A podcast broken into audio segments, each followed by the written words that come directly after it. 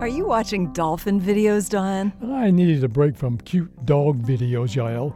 Come and look at this one of a bottlenose dolphin teaching her calf how to hunt. Are they catching anything? No, but it's still entertaining. You know, scientists have been looking at bottlenose dolphins recently to try to figure out how menopause evolved. Do dolphins go through menopause? Mm, They don't, but their similarities to killer whales, short fin pilot whales, and false killer whales, the only mammals apart from humans to undergo menopause, makes them a good study subject.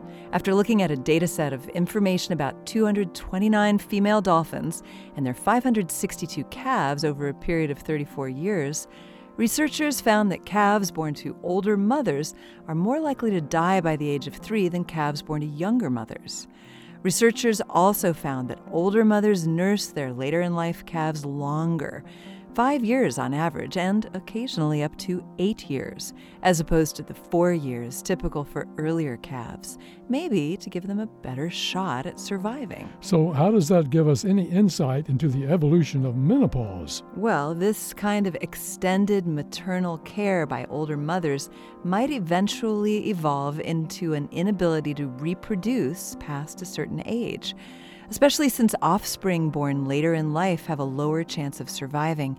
It makes sense for a mother to focus her energy on the offspring she already has rather than continuing to reproduce. It seemed like a lot less work, too. Sounds like a good adaptation to me.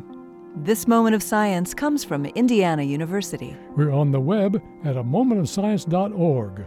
I'm Don Glass. And I'm Yael Ksander.